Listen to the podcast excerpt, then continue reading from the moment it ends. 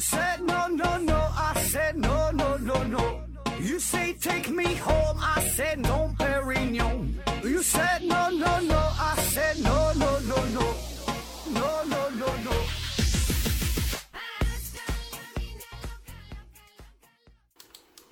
拼命探索，不计后果。欢迎您收听《思考盒子》，本节目由喜马拉雅平台独家播出。嗯，今天呢，还是回答听友的问题。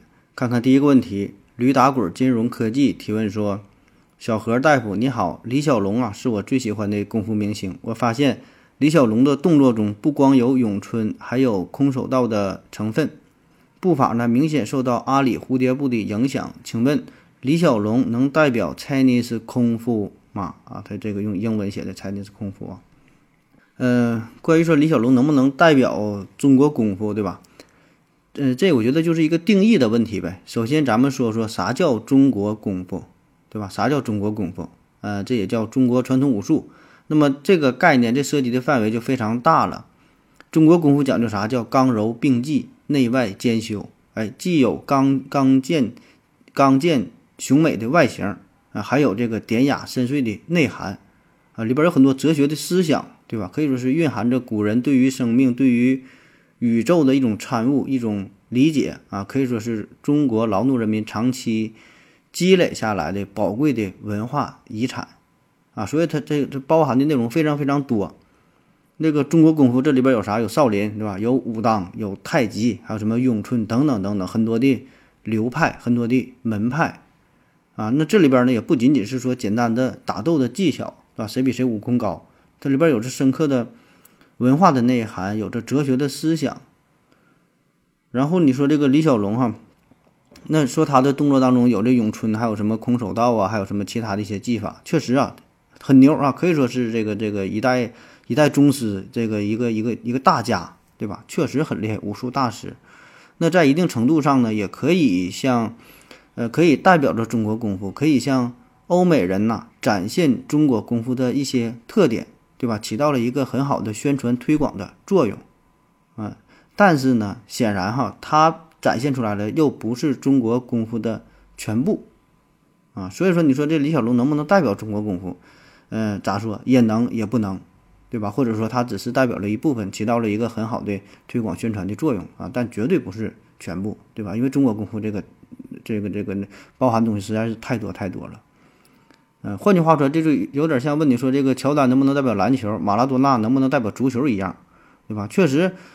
可以代表一部分，或者说是一个精神的符号啊，一种象征，对吧？他们在自己的领域也做出了很多的贡献，有很多突出的表现，对吧？但是它绝不能代表呃整个的篮球，不能代表整个的足球，李小龙也不能代表整个的中国功夫啊，我是这样理解的。一波特维斯提问说，想问一下何子老师关于 LGBT 的问题，最开始啊被。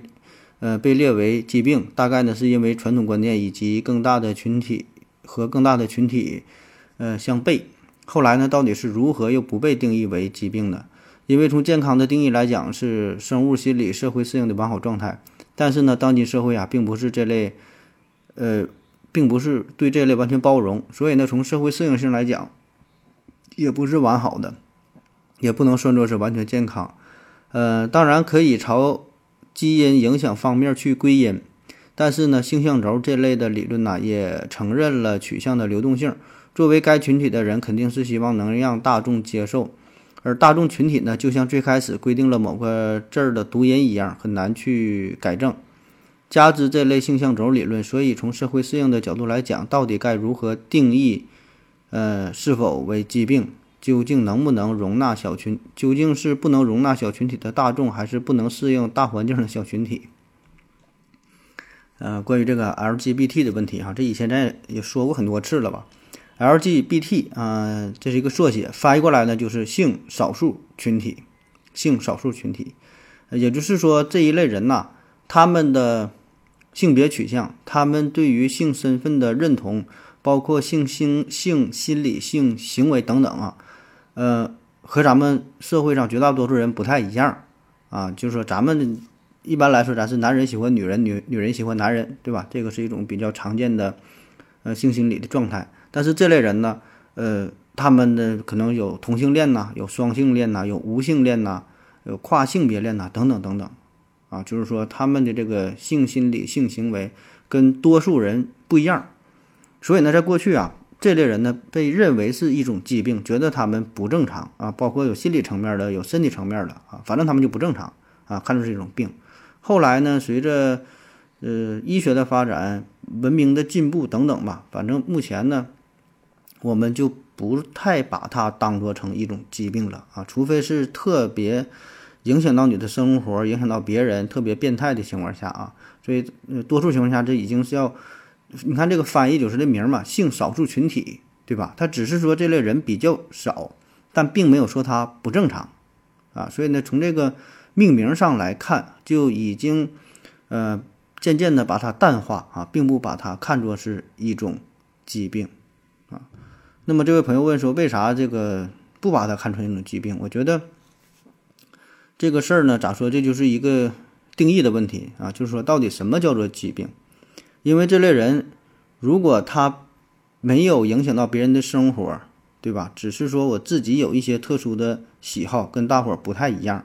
嗯，你也不能把它叫做疾病，对吧？举一个极其不恰当的例子，比如说有的人他就是喜欢吃屎，对吧？但他不影响别人，你他你就别人拉完屎或者去去卫生间去哪的，你自己整点屎自己吃，吃完之后呢，他身体还很好，能很好的消化，也没导致什么什么什么不良反应，那就吃嘛，对吧？你也不能说这就是一种疾病，只能算是一种比较比较少见的、比较偏执的一种爱好。对吧？这个无所谓，就不能叫疾病。当然，如果说你这边拉着屎，他去你后屁股就抠这个屎就吃，那影响到你的行为了，对吧？那么，那那那他这个，那他这种表现就不正常啊。所以，他能在一个非常理智的范围之内，能够控制自己的行为，对吧？能好，能能好，能够很好的跟这个社会，呃，相接触，将融融入到这个社会当中，对吧？能正正常跟别人交流，我觉得这他就不是一种疾病。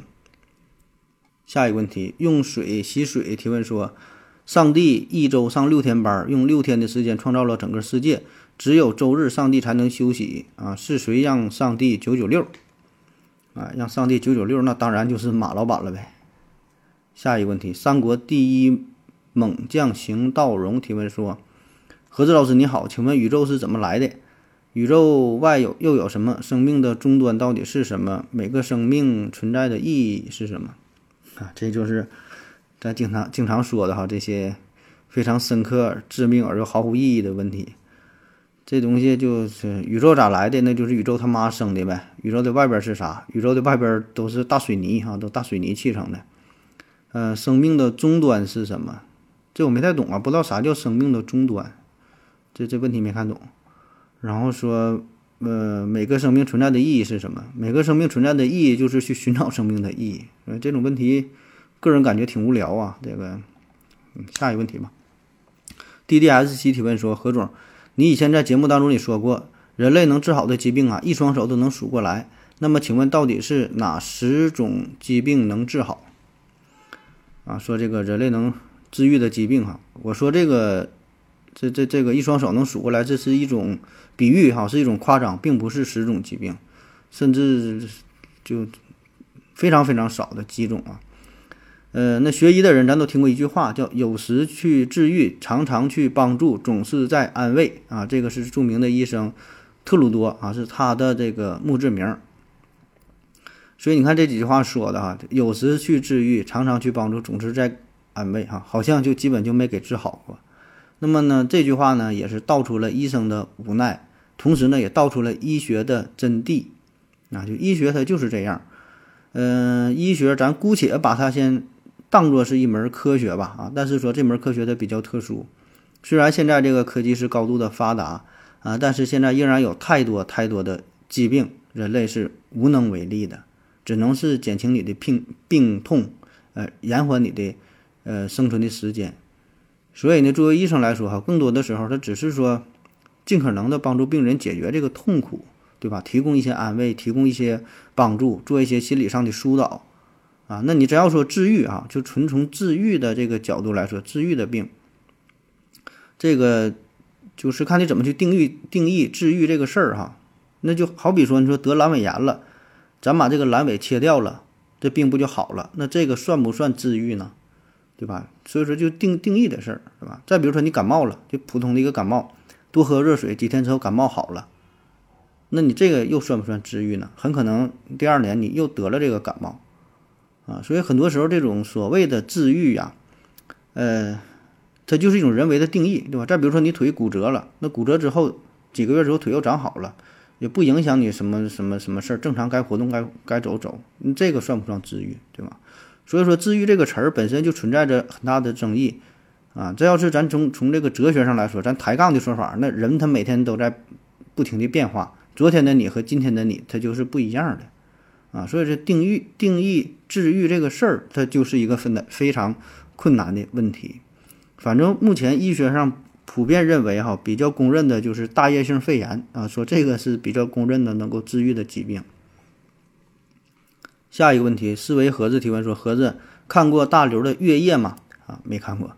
小说里的主人公收到几十年后的讯息，因化石开采，呃，因化石能源开采，然后大水啊淹没了上海，发来一种机器的资料。这种机器可以将二氧化硅含有二氧化硅的土地啊，直接变成太阳能接收板。结果引起了荒漠化。我们的世界真的需要这么大的能源吗？”不是说我们只利用了太阳能的百分之四吗？嗯，首先你这个小说我是真没看过哈，也没听过。嗯，但是你说的这个类似的问题啊，咱很容易去想象哈，就是说关于这个能源的问题。呃，你先问的说这个我们的世界真的需要这么多能源吗？其实吧，这个事儿吧，这咋说呢？咱们需要多少能源啊？咱们需要的能源这是无限的，你。有多少能源，咱就能用多少能源，对吧？就是，就是我们总是能搞出各种稀奇古怪的办法消耗这些能源，那跟花钱似的，对吧？你说你一个月挣三千，有三千的花法；挣三万有三万的花法；你挣三十万、三百万，照样能花了。所以你说你这个一一个月真的需要这么多钱吗？不知道，对吧？你这玩意儿就是看你你有多大能耐，对吧？你挣多大挣多少钱，再花多少钱；你有多少能源，再花多少能源。所以你这个问题本身它就不成立。啊，所以这东西就看你有多少，哎，呃，然后说什么我们现在只利用了太阳能的百分之四，你这个数据我不知道是从哪看的呀，或者说你的描述不太准确呀，咱根本不可能利用到太阳能的百分之四啊，哪有那老多呀？这太阳的能量太大了，要能利用百分之四，那就人类相当牛逼了。我查到的数据是。就是单纯从这个能量辐射的角度来看，哈，地球获取的能量只占太阳向整个宇宙空间发出总能量的二十二亿分之一，啊，这个是我查到的一个数据，我不知道你说这百分之四是是从哪看到的。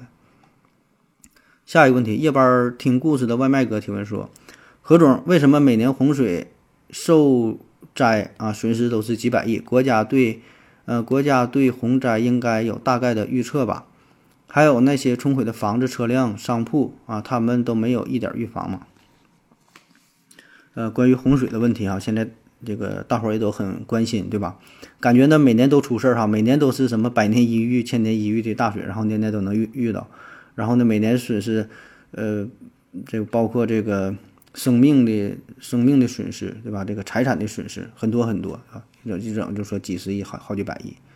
那么对于这个问题，国家当然是有预案了，对吧？当然是有了各种各种这个预案，各种什么呃应急的处理措施都有，是吧？但是呢，没办法，对吧？很没办法。就首先这个事儿吧，咱说就从国家的层面，那一定是有很多的准备，对吧？就是咱老百姓能够想到的，国家层面自然会有想到了，人家也是有一套比较完整的应对体系啊。但是为啥还会带来如此严重的？这个这个损害好像，好像一点办法也没有啊！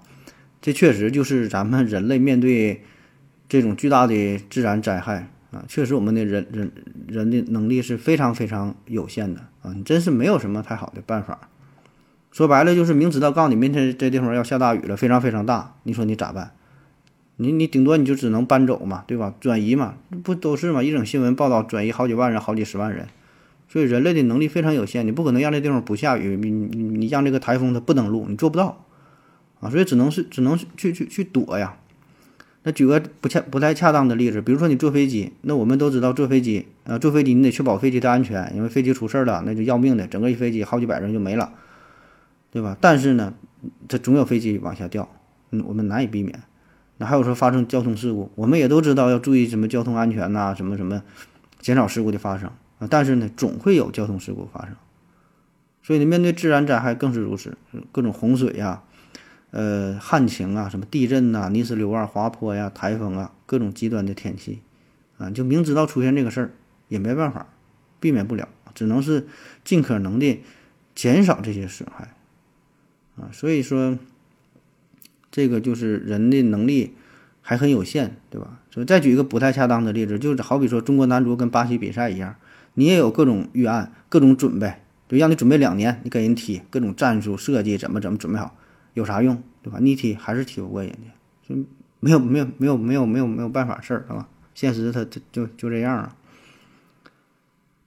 下一个问题，正太有点狂躁，提问说：盒子，冬天电动车的续航里程啊会变短。假如我在常温给电动车充电，嗯，完了呢，把电动车放在冷库里，按照能量守恒定理，那么损失的电量变成了什么？下边有人帮帮着回答了，说这个吧，我来回答吧。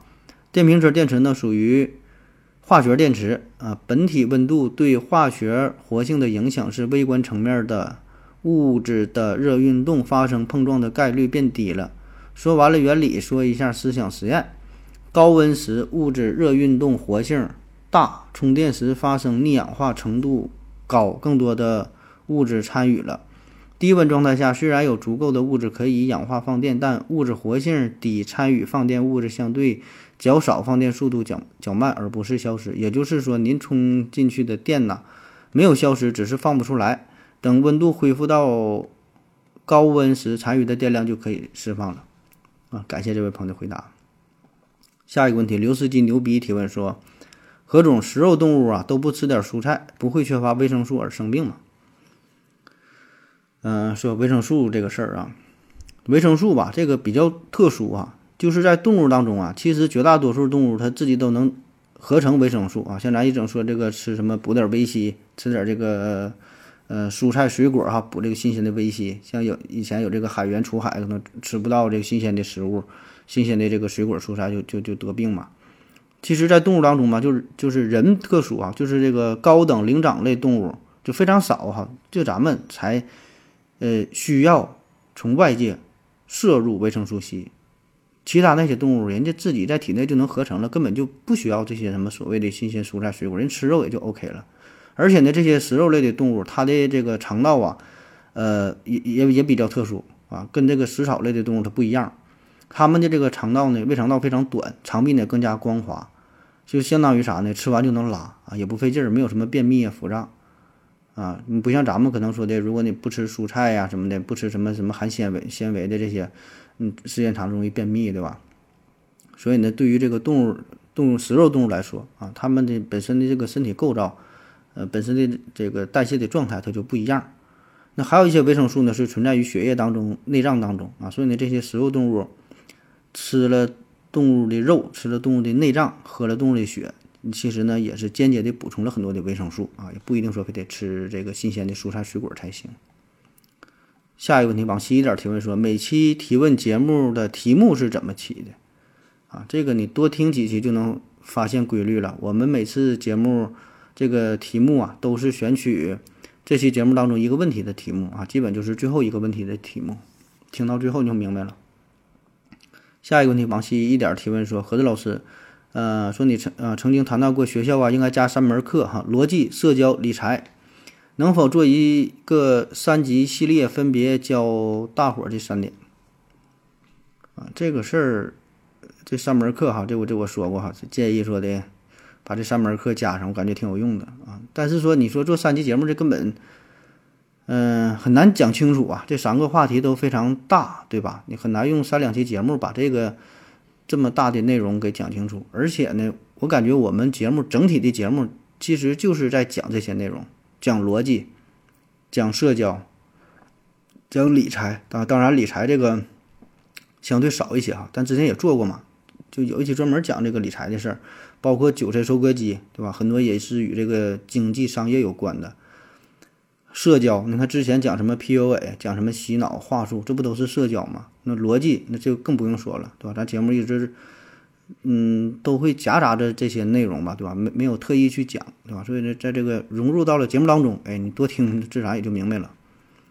下一个问题，往西一点提问说，嗯，火车变得越来越快，意义很大吗？肯定是越快越好，但值得花那么大的功夫去修高铁吗？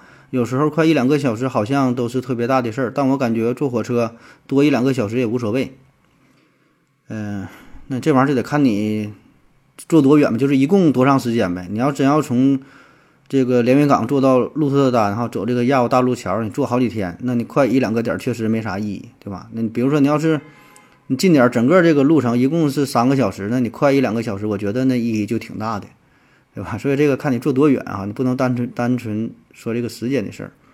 而且呢，这火车的提速，它必然是一点点来的，对吧？它是一点点提速啊。咱就比如说这个从沈阳坐火车到北京啊，原来最老式的大绿皮呀，可能需要十多个小时，后来呢提速了哈，后来提速到八个小时，再提速六个小时，现在好像最快的四个小时。所以你看它这个速度是一点点的提升啊，你从十个小时变成八个小时，可能感觉没有什么质的变化，差不多。从八个小时变成六个小时，感觉也变化也不太大，对吧？但是说你从最开始的十多个小时变成现在的四个小时，这个它就有明显的变化，对吧？所以说它这保证是一点点儿提升的，一点点儿变快的，啊，不可能说一下有质质的这个这个变化，质的突破啊。所以这个有没有意义吧？这个就个人感觉吧，我觉得是有意义啊。当然你可能觉得无所谓，对吧？你可能我时间长点也无所谓啊。投入这么多钱，觉得不值当啊。这个每每个人理解不一样啊。这个你可以保留你的态度。下一个问题，往西一点提问说，港珠澳大桥是否建得不太成功？以前有一阵挺火，现在就再也没听说过了。啊，说这港珠澳大桥是否成功？这事儿这玩意儿也不是咱俩能评判的，对吗？这个这么大的工程呢，在修建之前一定是进行了，呃，全方位的、非常深入的，呃，评估啊、实地的考察呀，等等等等，对吧？而且呢，你这个这个大桥建成之后，呃，它所带来的效益，包括说经济效益、社会效益等等哈，这些也不是说短时间内就能表现出来的，可能说需要几年，甚至十几年、几十年，啊，而且说你说大桥这事儿。也不至于天天上中央新闻，对吧？你建成之后了，天天正常通车、正常运行也就完事儿了呗。那我给你举个不太恰当的例子，那你说天安门广场修建的是不是也不太成功啊？好像也没天天报这个天安门广场如何如何啊。所以这一个东西，一个建筑，那它就刚建成的时候，呃，轰动很大，对吧？或者是某一个特殊时期，特殊有有点什么特殊的事儿，它才火一下，才上新闻。那平时没啥事儿，那你新闻没有必要天天报这个东西，是吧？换句话说，你一个建筑它是否成功，跟它是否上新闻，这个我觉得是没啥关系，对吧？那毕竟这个这个这个新闻的时间是有限的，不可能那么多建筑天天都去报道吧？这玩意儿跟它成不成功，是吧？反正我是没太明白啊。最后一个问题，往西一点提问说，嗯，甘肃酒泉卫星发射中心为什么不在酒泉？啊，说咱这个酒泉卫星发射中心啊，这非常有名了。呃，咱国家第一颗卫星东方红一号，还有这个神舟系列的飞船等等哈，都是从这个地方发射的。呃，酒泉发射中心呢还有一个名叫东风航天城啊，是中国科学卫星呃技术实验卫星运载火箭发射实验基地之一，那也是我国目前唯一的载人航天发射场。啊，就是说拉人的，把人送上天的，都是从这个酒泉这个地方发射的啊。运货的或者别的其他一些卫星都不一样啊，每个每个发射场不一样。酒泉的就负责这个这个载人的。那它的位置在哪呢？嗯，还比较复杂哈，就是核心的发射场地位于呢内蒙古自治区阿拉善盟额济纳旗境内。哎，那么既然在内蒙古的阿拉善，为什么还要叫甘肃酒泉发射中心啊？呃，这事儿吧，说来话长。这个甘肃酒泉这个发射中心呢，最早呢是建于一九五八年十月。那当时呢，各国卫星发射场起名啊，都这么有一个特点，就是说要避开真实的地址，哎，可能是为了保密还是什么工作，这咱不懂啊。而且呢，这个发射场啊，往往是处于这种呃荒漠当中、大戈壁上，对吧？也是为了安全嘛。所以呢，你这地方旁边没有什么标志性的建筑啊，也找不到什么比较知名的这个这个地名。那么当时选的这个位置，离它最近的啊就是甘肃酒泉。那酒泉这个是历史名城了，历史非常非常非常悠久哈，很有名。所以呢，这个发射场就命名为酒泉。而且考虑到当时这个卫星发射中心的物质供应啊、后勤保障工作呀，确实也是由酒泉市作为呃主要的承担。就是他负责这个基地的什么生活区啊、专用的铁路啊、什么高速公路的建设，都是这个酒泉市来承担的啊，就这些保障的工作。那么在历史上，在一九六九年，阿拉善盟啊，曾经的划离内蒙古自治区，那其中的这个呃鄂齐纳旗啊，鄂济纳旗啊，也是归为这个。甘肃省酒泉市的管辖。那再后来到了一九七九年的阿拉善盟，也包括这个额济纳旗，又恢复了内蒙古自治区的管辖。所以呢，这样呢就造成了一些混乱和误解啊。但是酒泉这个名字它仍然被保存下来，也没改啊。而且呢，从整个这个航天发射中心的规划，从这个地图，从这个位置上来看哈，就是整体的这个配套设施上，就实际上整个。呃，航天中心只有大约百分之五是在内蒙古境内，剩下百分之九十五呢是在酒泉境内啊，就相当于一个交界的地方，大部分确实都在酒泉。那可以这样理解，广义上来说，酒泉发射中心就是呃，它是在确实在酒泉，但是狭义上来说，酒泉发射中心的核心位置这个发射场这个点，哎，确实是在内蒙古境内啊，就是这么个关系。好了，感谢您各位的收听，谢谢大家，再见。感谢您的聆听。如果您也想提问的话，请在喜马拉雅平台搜索“西西弗斯 FM”，在最新一期的节目下方留言即可。欢迎您的参与，我在这里等你哦。